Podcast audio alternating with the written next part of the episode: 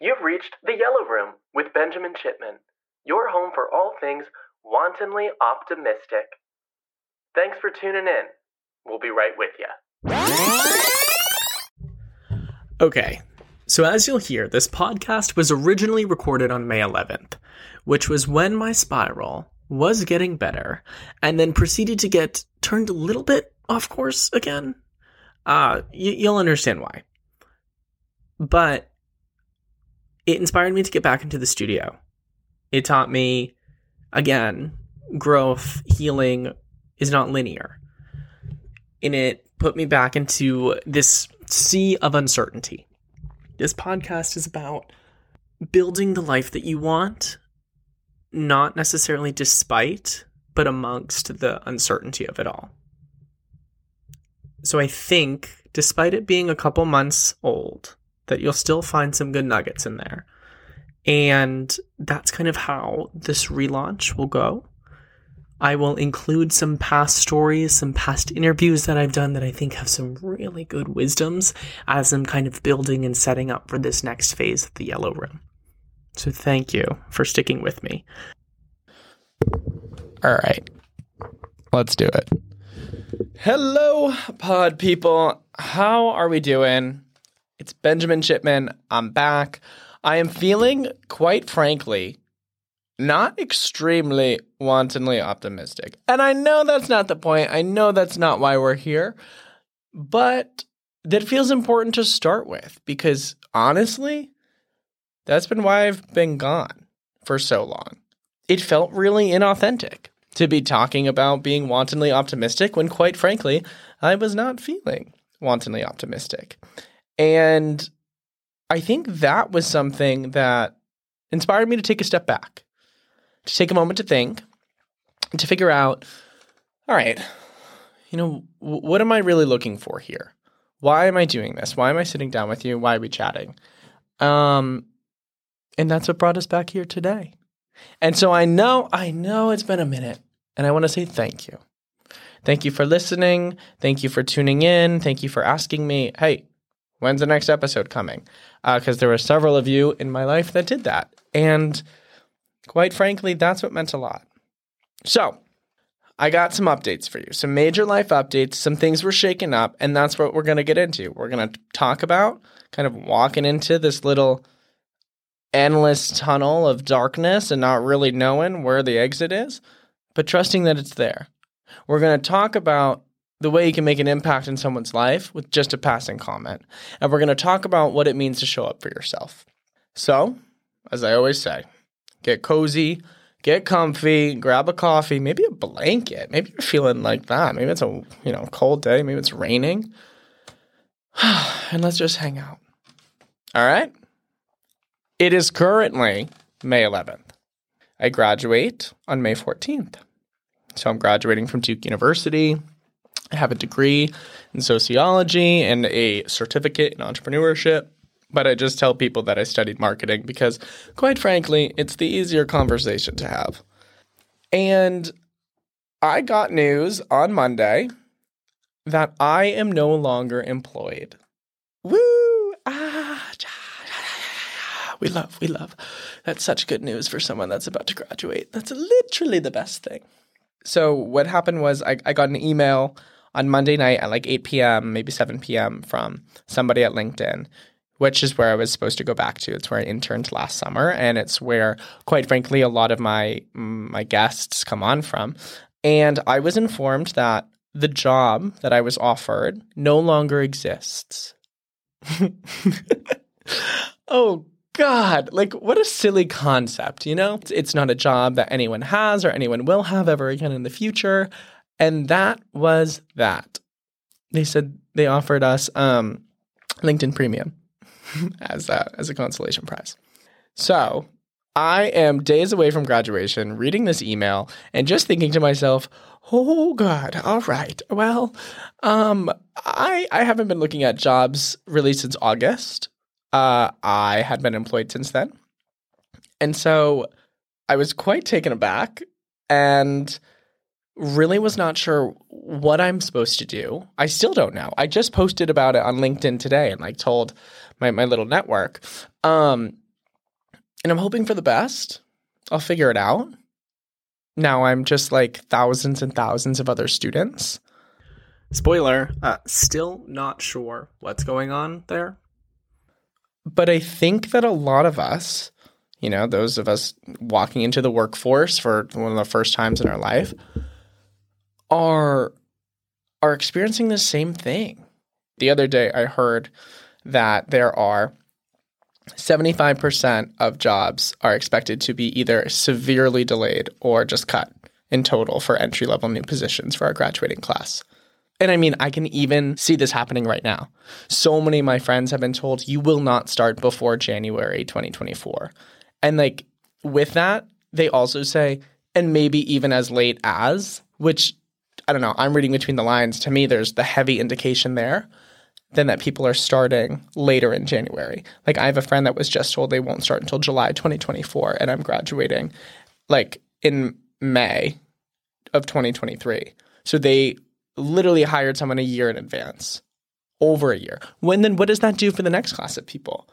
Like how does that shake out? And I have no idea. And I don't really think anyone expects us to. But I think as I've been kind of, you know, dealing with making, quite frankly, more adult decisions in my life, I've started to really come to the understanding that no one has any clue what they're doing. Like, genuinely. It's not like anyone wanted to lay people off. Like, I'm upset my job got cut. There's people who have been there for years who got laid off. I don't know. I just like, I. I have so few answers these days that like coming here and sitting to do the pod feels silly. Because quite frankly, I have no fucking clue what's coming. I don't know how I'm going to show up for myself without the routine of say classes or without the routine of school and that's making me anxious. I'm such a planner. Like I literally I I make the active like effort not to be such a planner because I like to leave room for like trying new things, but it just is what comes so much more easily to me is like having structure, having things to do, having set responsibilities. And I tried to do the freelance route before, and quite frankly, it was really nerve wracking because I was responsible for that. And like I really liked when people took that off my plate. And I don't know if that's a personality trait. I don't know if that's entering adulthood. But quite frankly, like I'm nervous to not have that. Um, but at the same time, I'm just trying to honor where I'm at, you know, and I'm going to apply for more jobs. I'm going to look for other things. Sure, sure, sure. But quite frankly, it really does not seem like places that I'm, I'm looking to be are hiring right now. It doesn't seem like the economic situation is going to improve that significantly to the point that like I should go out of my way and really try to make something happen for myself right now that I don't think I'll find fulfilling. Like in my head, I think there's so much more value, at least right now in the short term, in taking a skill based job, a job that I really think I'll learn something tangible in, or at least an experience based job, than try to run the corporate gambit. And now, obviously, when I talk to my parents about this, they like quake which makes sense. I mean, I get it. That's where I'm at with all of this. It's that I don't have the answers. And I think that something just characteristic about me is that, that I always look to have them. Whether or not I do, even if the answer is like, you know, I'm not certain, but like to have a solid backup. And as I'm facing graduation, for the first time in my life, I really have nothing. No planned thing. I have a lot. As far as the major significant life plans, knowing where I'm living in six months, like all of those things, I have no plan. And I'm not trying to sit with this in a way that causes my heart to race, but I'm trying to really honor where I'm at and say, okay, What do I want? What's the life that I want to lead? There's a quote that I have that I put above my desk this past year that says, How you spend your days is how you live your life. that has echoed with me so much in the past semester. And that has echoed with me so much, especially in the last week and a half, as I've been trying to put together how am I spending my days? Am I applying myself to things that I want to be doing? Or am I applying myself to the things that I think other people think that I should be doing? You know? And I think that's where I've come to right now. It's that I have to figure out how I want to spend my days. And not everyone is able to have time to sit and like ask themselves these questions and I'm so grateful that I that I have this moment to think. And so if you have the privilege to have this moment, please by all means really question it. Because this blows, right? Especially if you're in my boat, you just lost a job, that sucks. But there's good that can come from it. And I think that's what being wantonly optimistic is about. And I honestly don't think that I really got to this point with the other stuff that was happening in my life until very recently. One of the main reasons why it's been a minute since we've chatted is because I went through heartbreak. And like, it just felt so wrong to come on here and talk about being wantonly optimistic when I was hating the way that I was like spending my days, you know? I was not getting out of bed and doing the things that I wanted to do, and I couldn't motivate friends or myself. And I just was like being a hermit. And that was something that then I didn't want to bring to this table. But it's not until I've been able to see it through a different lens, through now this job, in which I feel so kind of like overwhelmed and lost in the middle of the ocean without a life raft that I think I gained clarity on that as well. That was another moment that no one teaches you how to get through. No one sits you down, hands you a book, and says, These are the steps to get through your heartbreak. These are the steps that you need to take to get to where you want to be. There's not a handbook for that. I think there's a lot to be said about sitting in the uncertainty. And I think that's what it's about. It's about sitting in the uncertainty of it all. About having no fucking clue what's coming? Like, no idea at all. And maybe putting a little trust in that it'll work out. You know, when I think about us, I think about us as the generation who was wildly impacted by COVID in terms of our educational experiences, in terms of our prime, like developmental adulthood esque years. And if anyone is suited to sit in this uncertainty, don't you think it's us? Don't you think it's you? I mean, that's what I'm telling myself, so I'm kind of hoping that that's the case.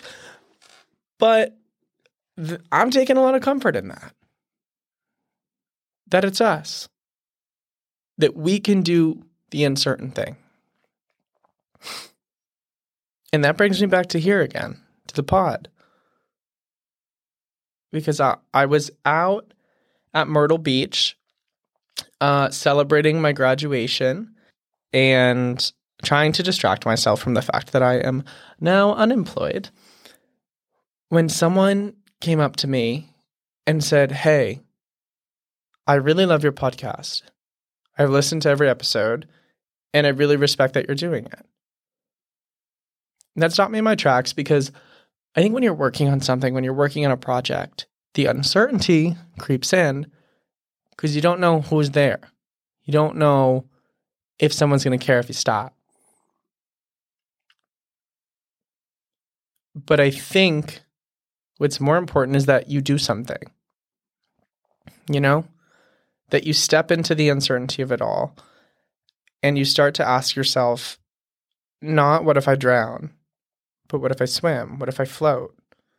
What if you start walking through that dark tunnel and you keep going and then you get to the end and boom, there's a light and you can see again. And I think that is what we have to get out right now. Trusting ourselves enough to keep digging, to keep swimming, to keep hoping in the fact that there is something out there for us. And it's not easy. But when I think about it, I think I've done what I'm supposed to do so many times over, and it hasn't worked out in the end. You know, like when I was in high school, I worked really hard, get into college, got into college, thought it was going to be great. COVID hit, and I said, ah, what am I doing? But then developed this ideology and found so much comfort and joy in that time period because I hoped out for something, for some reason.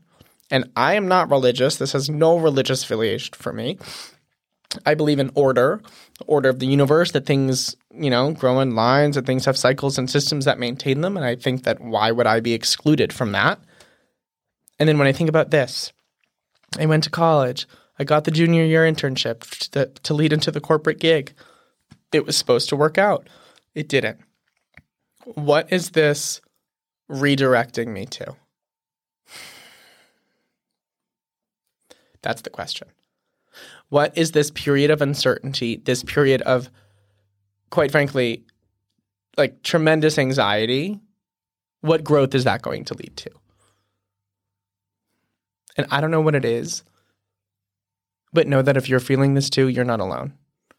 And unfortunately, for our generation, it seems like a lot of us are going to be feeling like this, if not now, then in the very, very near future. I think there's something good that will come. I think this is for the best.